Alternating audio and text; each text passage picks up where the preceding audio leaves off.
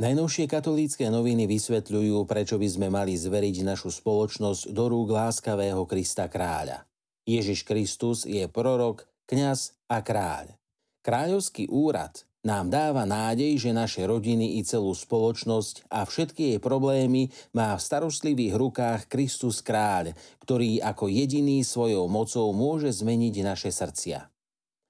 Pripomínajú si život a dielo zosnulého akademického maliara Miroslava Cipára. V pondelok 8. novembra odovzdal svoju nesmrteľnú dušu do rúk pána života a smrti akademický maliar Miroslav Cipár. Počas uplynulých 11 rokov veľmi úzko spolupracoval s katolíckými novinami a ich vydavateľom Spolkom svätého Vojtecha, pre ktorý ilustroval knižné skvosty ako bol Faust a božská komédia, ale aj veľkolepé dielo Dômyselný rytier Don Kichot, ktoré sa v nastávajúcich dňoch dostane na pulty slovenských kníh kupectiev.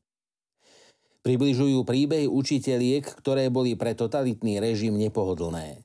Poznáme príbehy mnohých dievčat, ktoré mali túžbu študovať pedagogiku a pracovať v pozícii učiteľiek. Totalitný režim im v tom zabránil.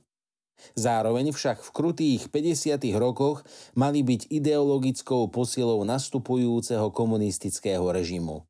Nie všetky to cítili rovnako predstavujú tvorbu košickej výtvarníčky a keramičky Andrej Kepišákovej, ktorá vytvorila sochu svätej Alžbety Uhorskej ako dar pre pápeža Františka. Cez svetu Alžbetu som si uvedomila, že najjednoduchšia cesta k vnútornej spokojnosti a pocitu naplnenia je služba v každodennosti, hovorí košická výtvarníčka a keramička Andrea Čepišáková. Katolícke noviny predstavujú svetu Alžbetu Uhorsku ako influencerku na stredoveký spôsob. Na sociálnych sieťach dnes letia tisíce príbehov mladých ľudí, ktorí svojimi aktivitami, názormi či gestami ovplyvňujú mienku miliárd fanúšikov na celom svete. Ide o tzv. influencerov. Aj v stredoveku žilo mnoho mladých, ktorí svojim životom dokázali ovplyvňovať masy. Ich skutky boli natoľko silné, že zväzť o nich sa šírila do mnohých kútov vtedy známeho sveta aj bez potreby vyspelých komunikačných zariadení. Prinášajú myšlienky z posolstva svätého otca Františka na 36. Svetový deň mládeže, ktorý slávime 21. novembra na nedeľu Krista kráľa. Jeho hlavnou témou je myšlienka Vstaň. Ustanovím ťa za svetka toho, čo si videl – Pápež František na príklade apoštola Pavla mladých povzbudzuje, aby pozdvihli seba i celý svet. Vysvetľujú, aké je posolstvo tzv. červenej stredy. Na svete pre svoju vieru trpí až 300 miliónov kresťanov a ďalšie milióny veriacich z iných náboženstiev. Medzinárodná pápežská nadácia Pomoc trpiacej cirkvi na túto skutočnosť poukazuje na červenú stredu – 24. novembra budú stavby na celom svete osvetlené na červeno. Červená streda totiž pripomína slobodu vierovýznania. V priestoroch apoštolskej nunciatúry v Bratislave sa arcibiskup Monsignor Giacomo Guido Ottonello stretol so slovenskými biskupmi, ktorí prijali jeho pozvanie pri príležitosti ukončenia jeho pôsobenia ako apoštolského nuncia na Slovensku.